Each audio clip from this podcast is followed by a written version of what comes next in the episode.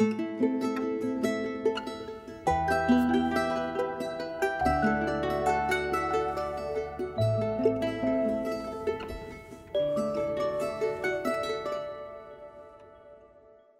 we're continuing our study on rest, and today we discover the antidote to restlessness by looking at a story, a story that deals with a prophet who succumbed to tribalism. Now, I am excited to chatting with you and with my colleague Joey O about this, but before we do so, can we do what we always do in our studies, and that is bow our heads, close our eyes, and talk to God. Father, we want to ask that as your word fills the world, from India to Indonesia, from Loma Linda to Kuala Lumpur, we pray that your people, moved by a spirit of giving, by a spirit of unity, by a spirit of compassion, may be faithful emissaries of who you are. We pray that you descend upon us now as we gather to study. And we pray that you direct our minds and our hearts towards you, for we pray. In Jesus' name, Amen. The myth that is called America begins with the dictum I believe these truths to be self evident that all men are created equal. And the myth continues to propagate itself on the shores of Ellis Island as the first thing that people coming to America see is beautiful Lady Liberty. And as they glean over and look at this land of promise and purpose as they forget the peril that has befallen them. They read the message that not only do we believe certain self truths to be evident, but also that we receive. We received your poor, your tired, your huddled masses yearning to breathe free. And then then the next chapter is written as President Woodrow Wilson says that one cannot be a complete American if one still thinks of oneself in groups. Wilson is appealing to this notion of us as a gleaming city on a hill, united by our purpose, our common ideology, our principles. There were many threats that we needed to contend against. We dreamt of a society that saw beyond race and ethnicity, gender, political party affiliation, or religion. Communism, the Cold War, those were the threats that united us. Those were the foils in our narrative we weren't tribalistic. We didn't understand tribalism. We were united. And then,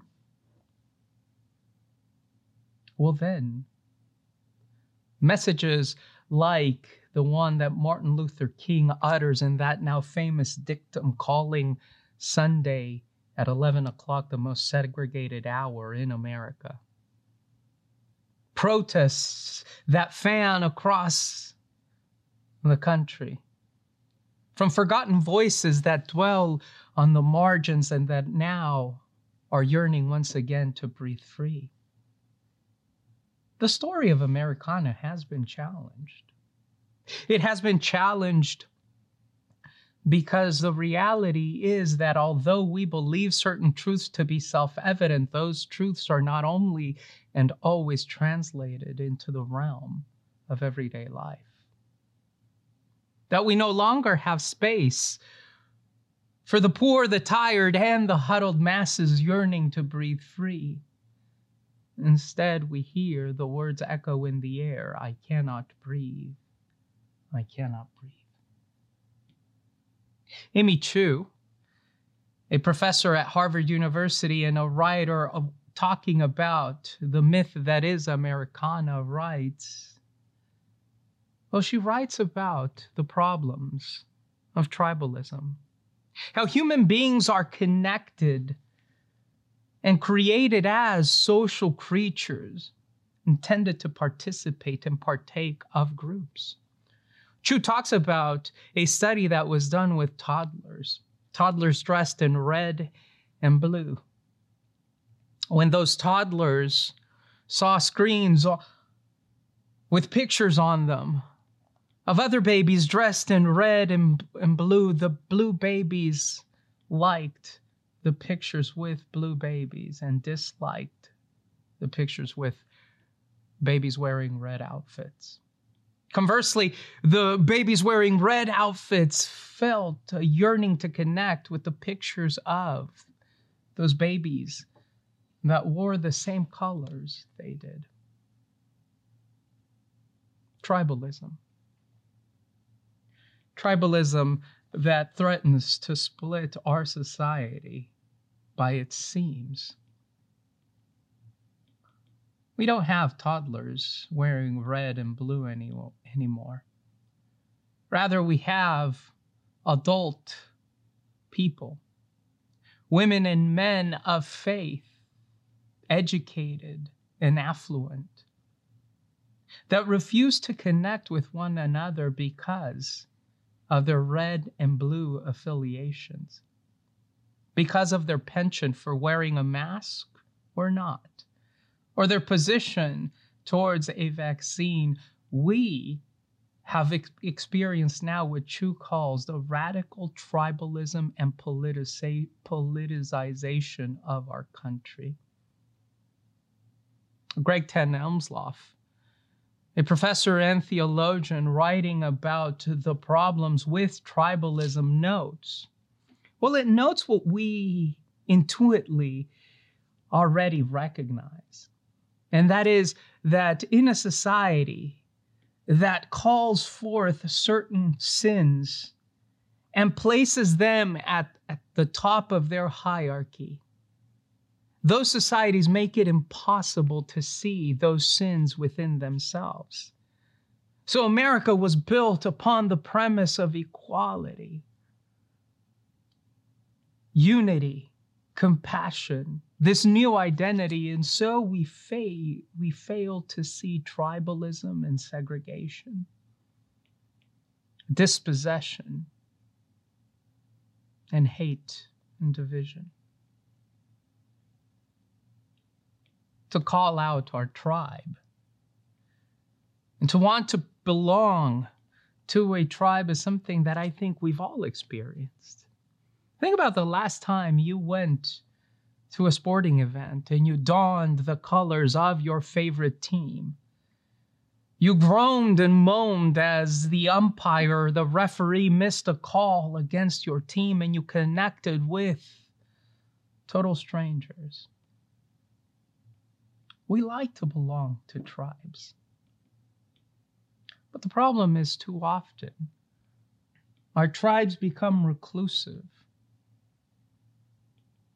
and the more reclusive our tribes become, the more restless our souls become.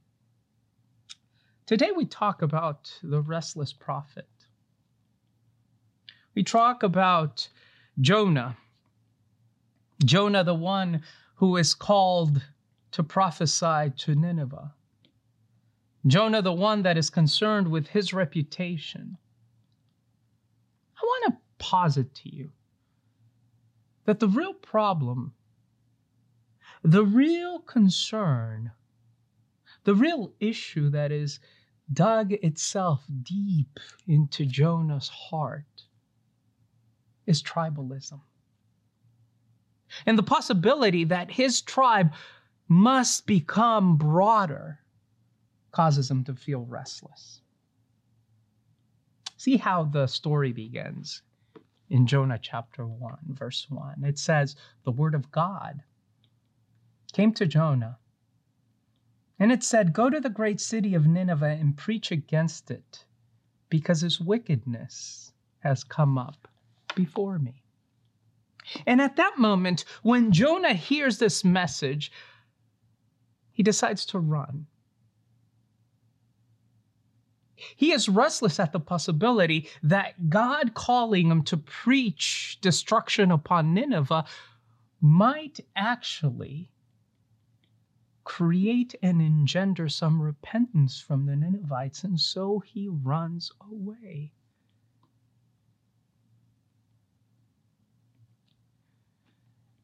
To be sure, Jonah is comfortable with preaching condemnation. Because condemnation ultimately creates separation, doesn't it? At the moment when you say our society is colorblind, we have no economic or ethnic divides, we fail to see the sin in our midst.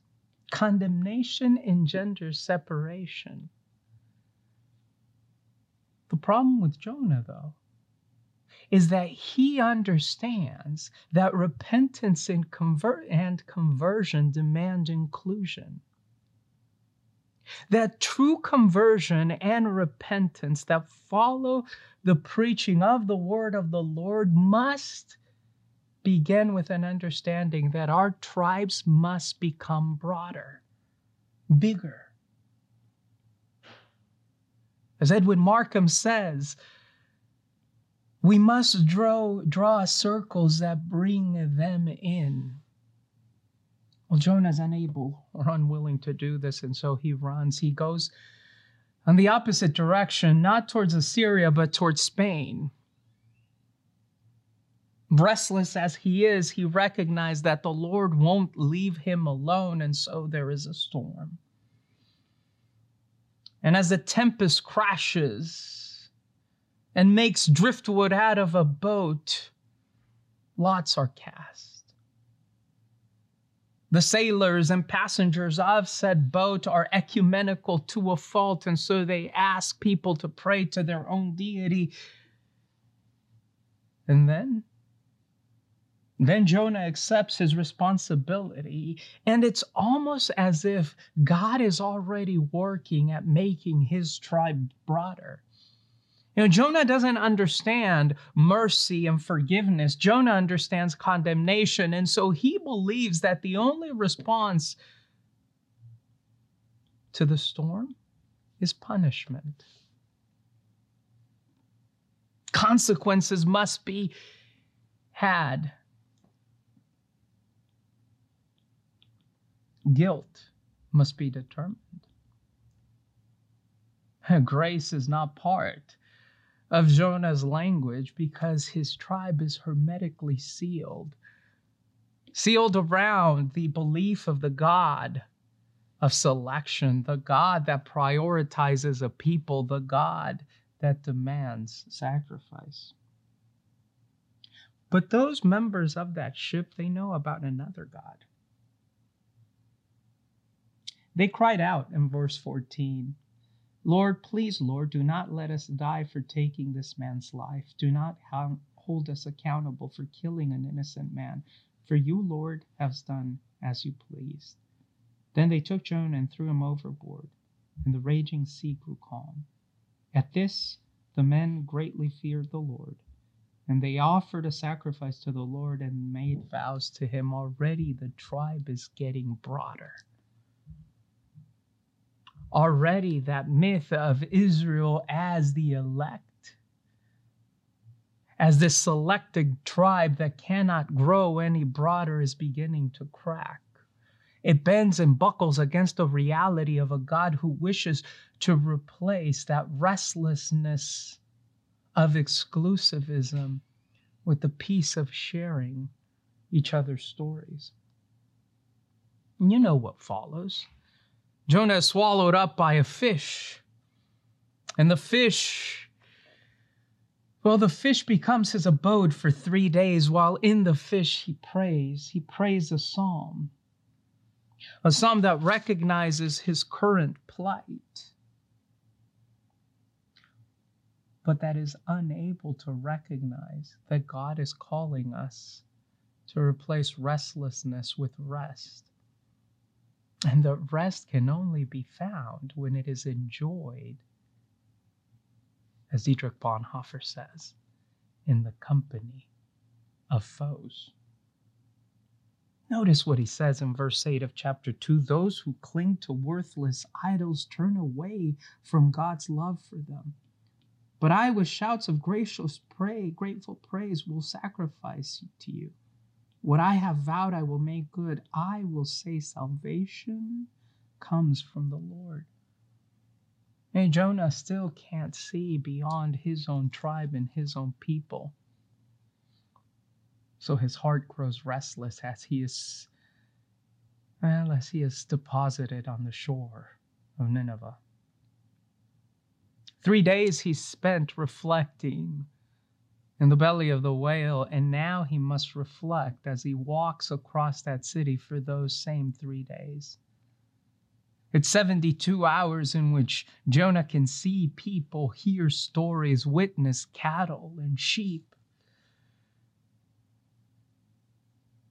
Converse with people as they go to market, and witness children as they get ready for school.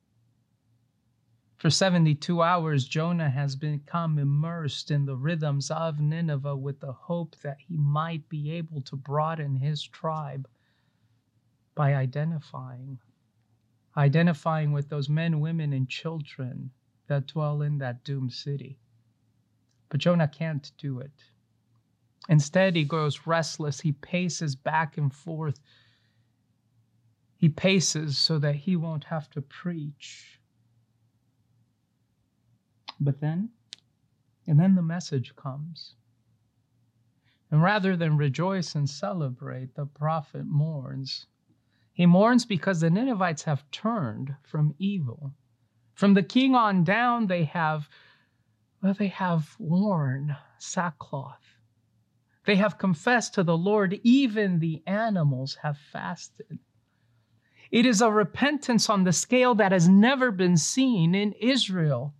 And if the, pro- the purpose of a prophet is to comfort the afflicted while at the same time afflicting the comfortable, then one could say in Jonah chapter 3 success. Mission accomplished, Jonah. Well done, good and faithful servant. One could expect now the prophet to retreat and find peace and rest. But instead, much like Elijah, and Jeremiah, uh, Jonah grows weary with the prophetic call. His heart cannot find rest because his vision of God is too small, and so he begs to die. Two times he pleads with God in chapter 4 to kill him, even after he has witnessed firsthand, mind you, the primacy that God places on human life. Listen to his words. When the sun rose, God provided a scorching east wind, and the sun blazed on Jonah's head so that he grew faint. He wanted to die and said, It would be better for me to die than to live. In that fourth chapter, Jonah's heart has grown so restless that he wishes to exit the arena of life. And God is still trying. Much like that father does in that parable that we all know so well in Luke chapter 15, he is trying desperately with the son that has remained home with the one who has been faithful to recognize that grace, the grace that brings rest to weary hearts, is always about broadening one's base, about opening up a space and inviting new people into the tribe. So I want, as we conclude, the words and the myth that is your life, maybe that you believe has to be defined by positions on masks or vaccines or political parties or sports affiliation. I want to let those words begin to challenge that myth as they linger in the air. God said to Jonah, Is it right for you to be angry about the plant? It is, he said. I am so angry, I wish I were dead. But the Lord said, You've been concerned about this plant, you did not tend it or make it grow. It sprang up overnight and died overnight. And should I not have concern for the great city of Nineveh, where they, in which there are more than 120,000 people who cannot tell their right hand from their left? And if you can't show concern for the Ninevites, Jonah, what about the animals? The decision is yours, my dear friend rest or restlessness. And the answer to that question will depend on how broad you allow your tribe to become.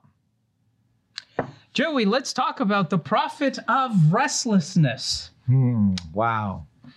Man, when you began with uh, the American ideals, and these are ideals that, you know, many of us, including myself, we hold very closely to our hearts. But you said something really interesting to me that when we elevate these ideals and when we elevate certain sins above all others, we have difficulty seeing them in ourselves. So, seeing how we actually fail those ideals, because to fail those ideals would mean that we would face a crisis of identity. If we're not a unified country, if we're not all men are created equal in our in our society, then then who are we, right? And there's there's a definite fear there. Yeah, yeah, and um, like we said, Greg Ten Elms, Elmshouse, who is a professor at Biola, actually notices uh, that the problem with a lot of Christians, and he's speaking as a Christian apologist, obviously, is that we don't have the capacity for introspection mm. in these sins that are central or cut to the core of who we are mm. because they would challenge our identity. And it's kind of the same thing that Jesus is talking to with uh, the Jews in that famous Sermon on the Mount, right? The Jews consider above all other crimes adultery and murder. Those two things mm. are, are really problematic. And both of those crimes uh, have swift uh, repercussions if you look at Jewish law. And yet Jesus is saying, well, the problem is that you fail to see how you are not living up to the ideals mm. because you are uh, elevating these sins in your hierarchy, in your ethical hierarchy above all others. And I think you're absolutely right. I think that causes a crisis of identity, which then causes restlessness because, after all, we're all about our tribes, and we can't have a tribe if we don't have identity. Wow. Yeah.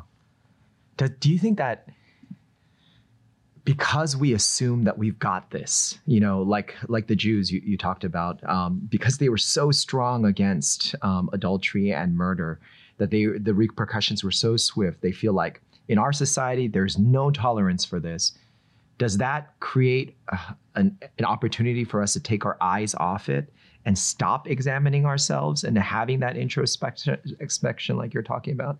Yeah, so I think tribalism is really dangerous because it forces you to look at as outsiders mm. as enemies. So you begin to hmm. look at those that don't wear your same colors mm. as your enemies. And the problem with that is once you can once you see someone as an enemy, then you can justify certain behaviors against them. Mm. And so I think when when it comes to, to the Jews defining themselves rather narrowly with these two with these two ideals, um, they were able to see the Romans that practiced their uh, a high degree of adultery, obviously, and murder in their society as less than. Mm. Well, the Romans then turned around and saw the Jewish tribe and said, yeah, I mean, these two ideals, and this isn't the Roman populace, it's Roman thinkers of the time, had great respect for Jewish moral ethics when it came to adultery and to murder, but they had serious questions when it came to Jewish ideals of equality. Mm. And so the Romans then turned around and said, yeah, but your your ideas of adultery, for example, to take to take uh, that as a case in point, are predicated under the ideas of property rights and not under this ideal of equality. Mm. And so you're you're missing the point. And it was really interesting to, to hear uh, Philo and Josephus speaking with uh, Neoplatonic thinkers of the time because they were striving for the same things, but somehow talking above each other Mm. uh, because of tribalism. And so I think I think the real danger that causes so much restlessness is this idea of tribalism because it speaks to our very identities and when when once those identities become begin to crack then we have to do this really thoughtful introspective process of recreating our identity which is which is not fun yeah. It's uncomfortable because mm, then we Absolutely. we have to question a lot of things about ourselves, a mm-hmm. lot of things that we assume about ourselves. And and tribalism is easy because you know by creating an us and them dynamic, then as long as we're not like them, then we are safe in us, mm-hmm. right? So do you think that's where this this idea arrives that arises that you know the United States is like the pinnacle of equality and unity and these ideals and that nobody really has freedom outside of the United States Yeah, so absolutely, uh, Joey. What what I realized just in in thinking about this, these these concepts of tribalism and how they propagate through the stories we tell each other, I discovered something really really interesting. Um, we are able to see the tribalistic specks in other people's eyes, Mm. but we fail to see the tribalistic planks that really cloud, cloud our vision take America, for instance. So we talked a lot in, uh, during the Cold War about the freedoms that this country afforded uh, vis-a-vis communist countries, for example. And to be sure, there were a lot of restrictions that were placed upon people living in places like the Soviet Union. But uh, when you ask the experience that African American people had in the 50s and the 60s in America and why several of them actually left and moved to the Soviet Union, is because they were able to find in a communist other country.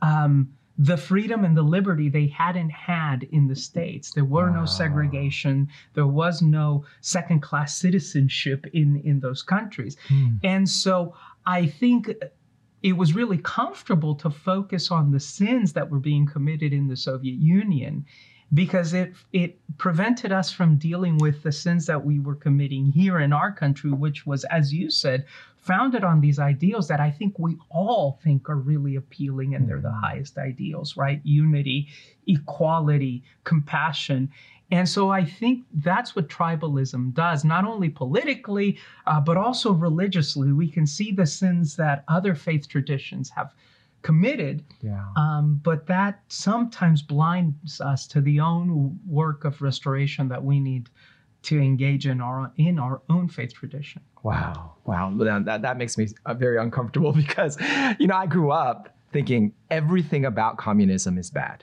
right? Like demonizing communism. And I don't think either one of us would say we would want the United States to be a communistic country. We, we definitely don't That's want not what we're saying. That's not what we're saying at all. But in demonizing this ideology, what we what we how we've hurt ourselves is that we are unable to see maybe the spots of good that are in there and perhaps see a reflection of ourselves in in that societies so that we can understand um, the planks like you were saying in our own eyes Yeah. yeah Yeah, and and there and it's not just like we said, Joey. It's not just an issue that has to do with uh, political positions like capitalism or, or economic positions, capitalism, communism, uh, re- uh, a Republican nation versus a socialist system. Uh, it also has to do with faith traditions. So Christianity, if you think about it, was built on this great heritage of the God in the margins, right? You you hear the the call that God places upon Moses' life, and then you you go beyond that, and we've talked about this before, how the whole purpose of Israel's election was to broaden its tribe and bless other people. Um, and yet Christianity was used uh, in America in, in the same time as a tool that the Mhm. state used to continue promoting the moral superiority of America versus other countries. Mm. And it caused a lot of really committed, faithful Christians, uh, Cassius Clay to name to name one, to go to Rome and experience the Olympic Games over there, and how there is no segregation and Mm. no second class uh, citizens. And it actually forced him to change his religious beliefs as well. So not only did he accept a different political framework, he also adopted a different religious framework Mm. because uh, the tribes that he belonged to were unable to see the damage that they were committing and, and hurt the hurt that they were inflicting upon him. And so I don't think we're saying, uh, like you said, that we want a communist country or we want uh, to move into uh, the Islamic faith system. But we what we are saying is uh, Christianity in general, Adventism in particular, uh, needs to be very careful about falling into the trap of tribalism. We need to Mm. constantly be self examining Mhm. uh, in the light of a God who is always trying to broaden uh, this it's his scope rather than restricting it. Yeah. And that really is the danger with tribalism, right? It it inhibits us from broadening our scope like God is broadening his. And, and, and as you masterfully described from this um, this book of Jonah, jo- throughout the whole book, God is trying to expand his tribe, and ex- and more importantly, God is trying to expand Jonah's mind Mhm. right? Um, because as as the writers of the quarterly um, pointed out, you would think that at many points in, in this story, God would have given up on Jonah and said, Man, there is there is a hundred other prophets that I could call to do this job. I don't really need you, Jonah.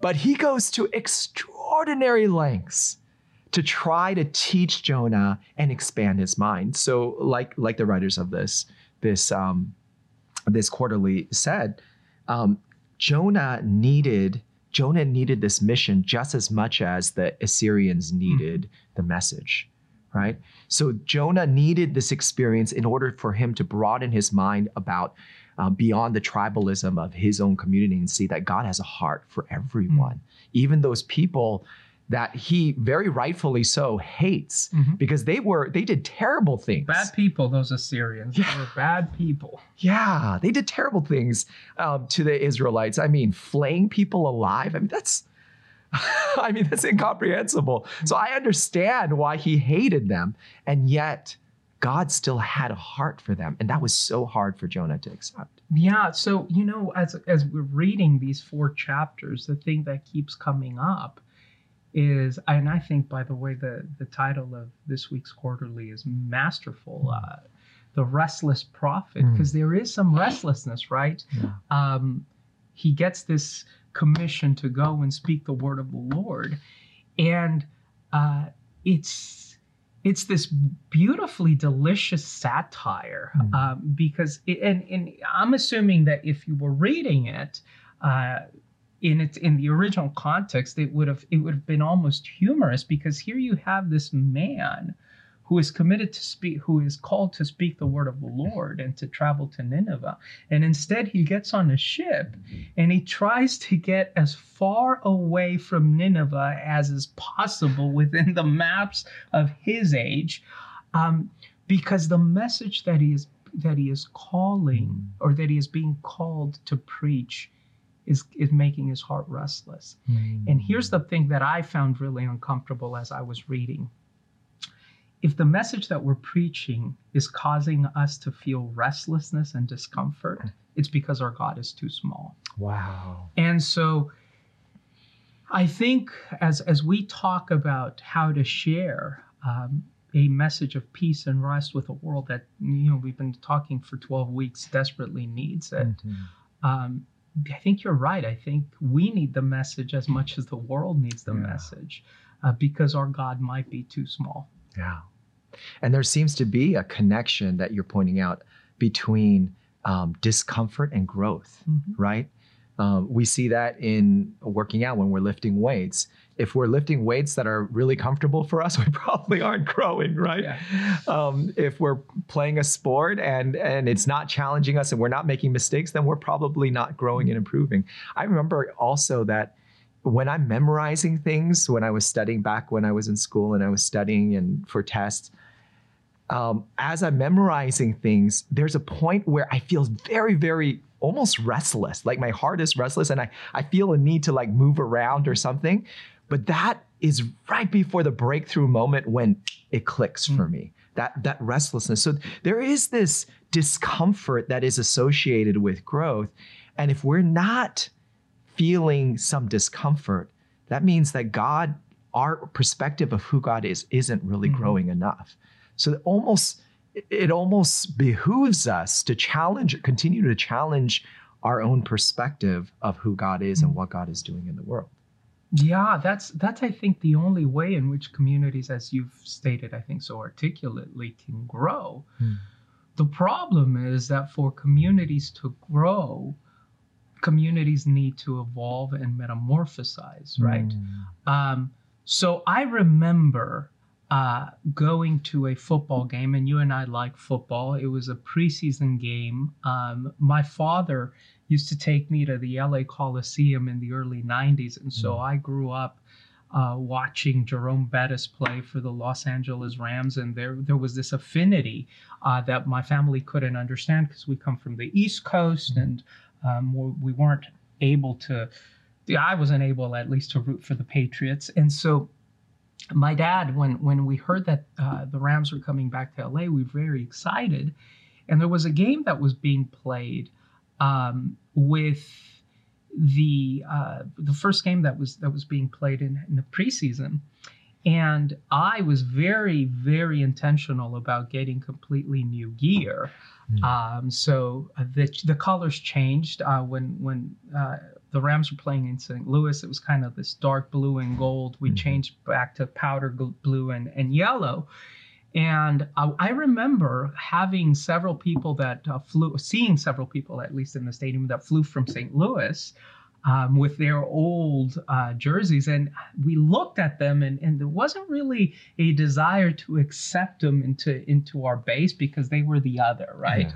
Yeah. Um, and so it, it's dawned on me that that's how we move a lot of the times Mm. when we have to grow and metamorphosize as a community or as a tribe. Um, it requires us to recognize that there are going to be people coming in that are wearing different jerseys or different colors. Mm. And rather than exclude them or, or look at them and say, well, you don't really belong here, uh, it, it probably benefits us because it makes the cheering section bigger, to continue the analogy. Yeah. And and as hard as it is for me to say this, um, as a Washington football team fan, um, even when it's an opposing team, right?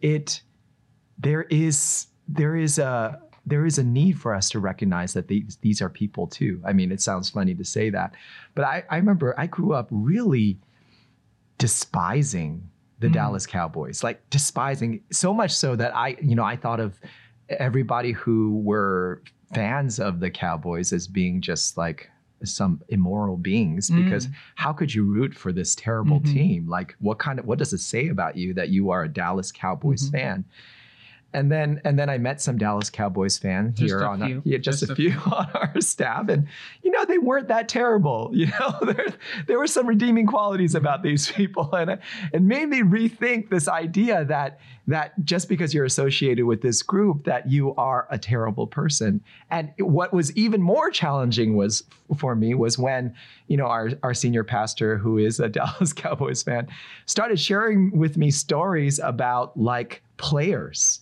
and coaches of the cowboys who were really great people and it, it, it forced me to sort of reevaluate my my impressions about who Mm. this team was Mhm. now, it, it is a little bit silly because these are just football teams, but it does show this, this idea of that tribalism, especially when we start to demonize the other tribes and throw th- that we have this, this almost tendency to throw out all the good.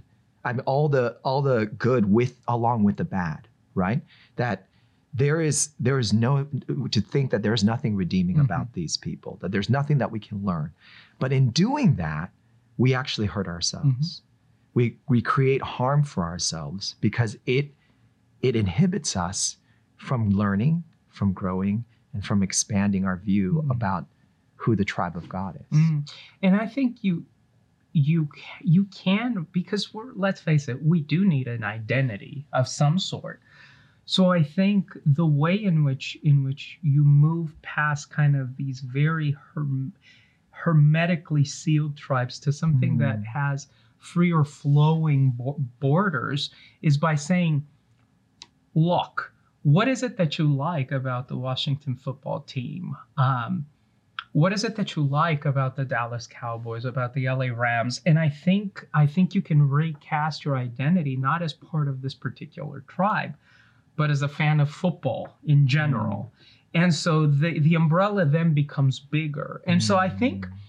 it's important to to continually be thinking not only about how do I expand my tribe, but also how do I provide some identity or some Yes. basic framework to ground this new bigger tribe Wow. because it doesn't work when it's just something amorphous there floating in the air that accepts everything and everyone what you have then is chaos Mhm. and so I think um, uh, somewhere really positive that Jonah could have gone is God is showing uh, Nineveh the same mercy that he has been showing Jerusalem and Samaria for years. Yeah.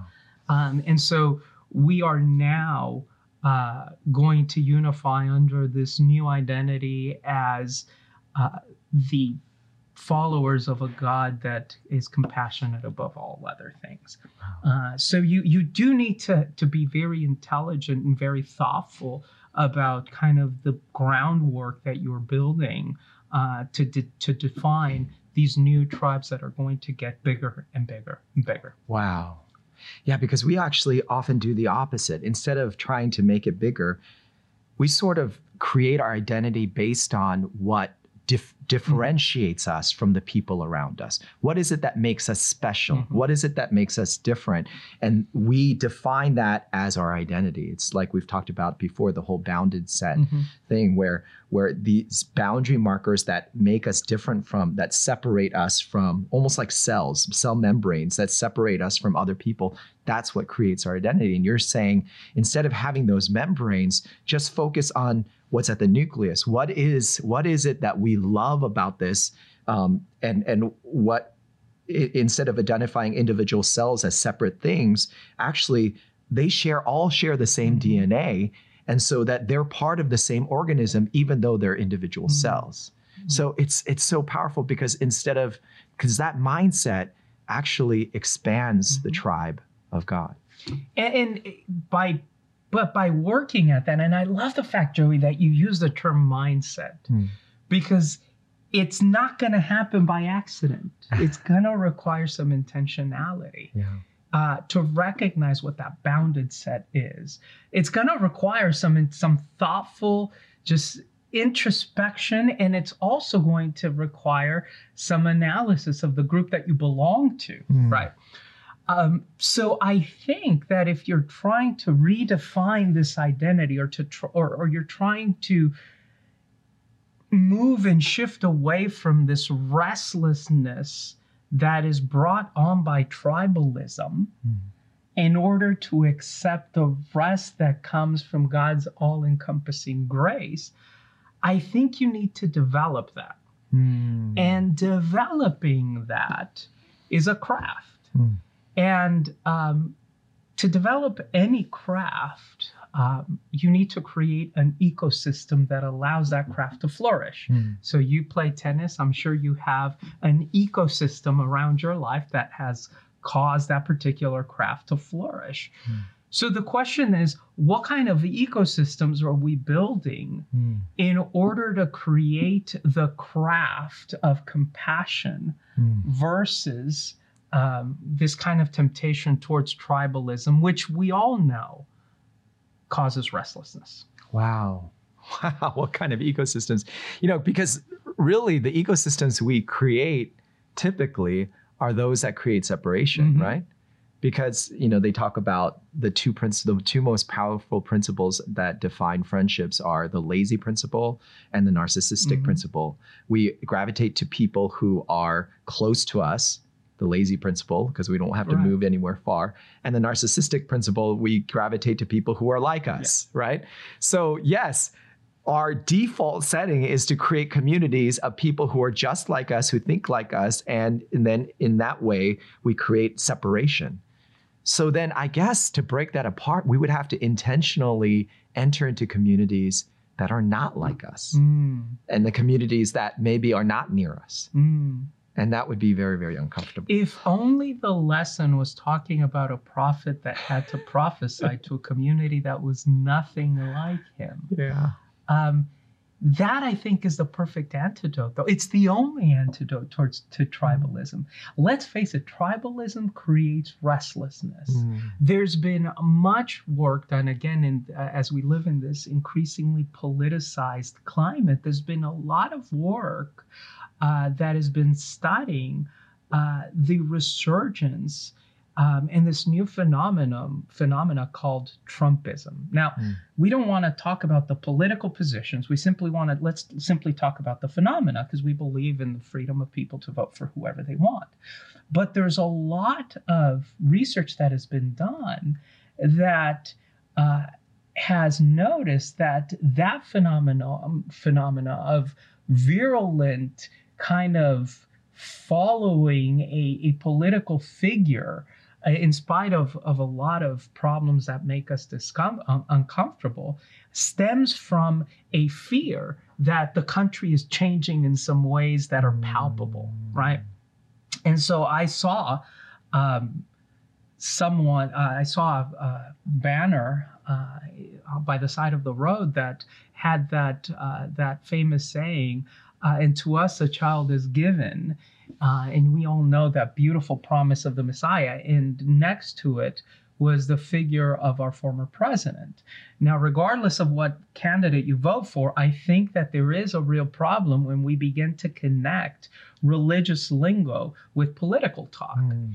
And but i think that has happened because there is a certain sector in a, a certain tribe in america that feels like the country is changing. Yeah. it's becoming more inclusive. It's becoming more diverse. It is also shifting in its moral mores and what we consider moral principles. And so in their response to to all these shifts is not ask the question how do we kind of take the great things that we have um, and infuse them into this new dialogue but it's rather how can we retreat Mm. and so you've you've had this politicization politicization on both sides of the aisle Mm. because there's a fear of ooh my tribe is changing and Mm. so there was what we saw in 2016 and then there was what, what, we saw in um, 2018 and 2020 from the left which has also become much more militant and Mm. you have kind of the same reality of groups talking over each other Mhm. because they're unwilling to allow the rea- the perspective of hey interaction with different people changes us Mm. and change is a good thing i think Mm.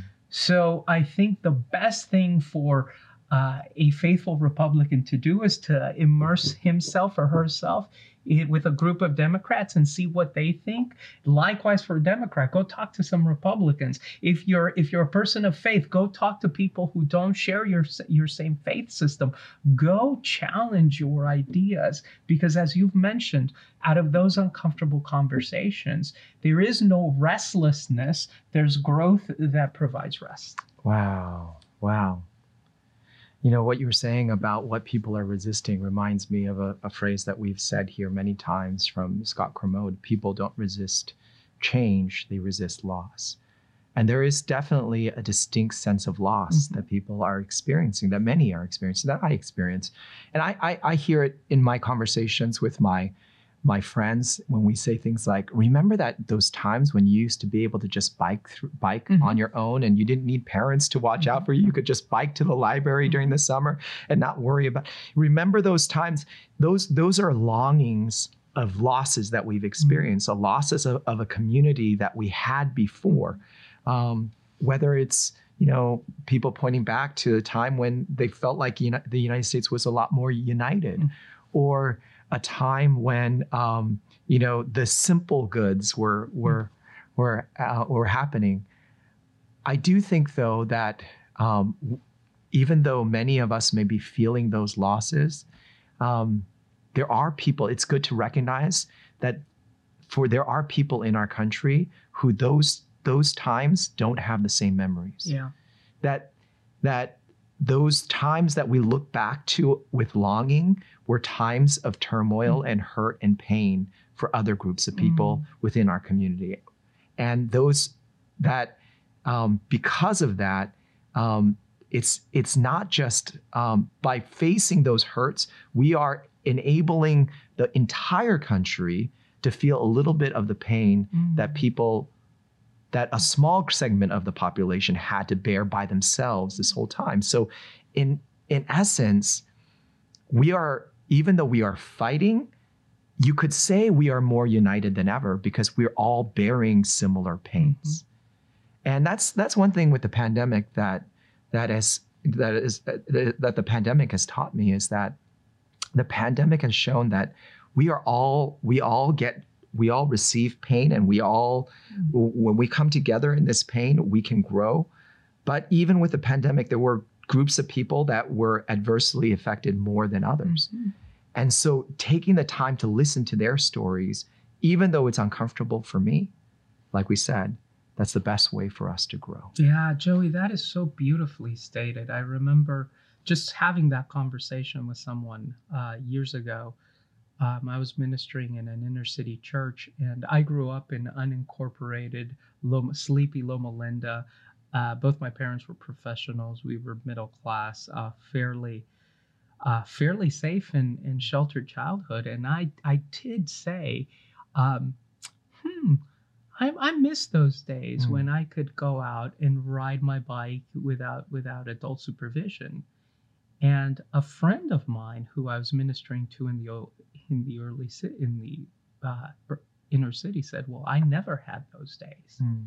Um, and so to have a conversation with somebody that came from a different context than I did was extremely helpful in in developing empathy and i Mm. think that's what we need regardless of whatever label you want to utilize for yourself uh, we need to the the antidote as we've said to the restlessness of tribalism is compassion and compassion necessitates empathy and so i Mm. think what we're asking our friends out there to do is we just want you to go and be pushed and experience some discomfort uh, by speaking to somebody that doesn't agree with you.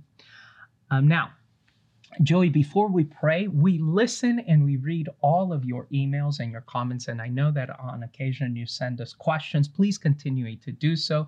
Uh, David Smith, we love you. Thank you for watching all the time. And we will make sure that we never confuse the word immanent which talks about the God about God and the God who comes with imminent, which which talks about something that is going to happen. But what is imminent is that the immanent God will come. So David, thank you for reminding us of that. And as always, please share your comments, your questions. We read the both of us read them all, and we love to include you as we have these conversations that we hope are sometimes uncomfortable, but will engender ultimately growth. Joey, can you close us off in prayer? I'd be happy to. to our immanent God, the God who comes, the God who is near. Um, it is sometimes feels like you are so far away when the tragedies and the hurts and and the challenges that we face every day are pressing in on around us. But you have shown us over and over again that you do not shy away from our pain. You do not shy away from our challenges. You step into them with us. And so we ask that you give us the courage to do the same for our brothers and sisters. That even though we may have a feeling that it isn't our problem, it isn't our challenge, that we will have the same presence of that you do to step in to the challenges, the pain, and the hurt that others around us, even those that we may, dare I use the word hate, um, are experiencing. This is our prayer in Jesus' name. Amen. And now go love someone else. Go love someone different. We'll see you next week.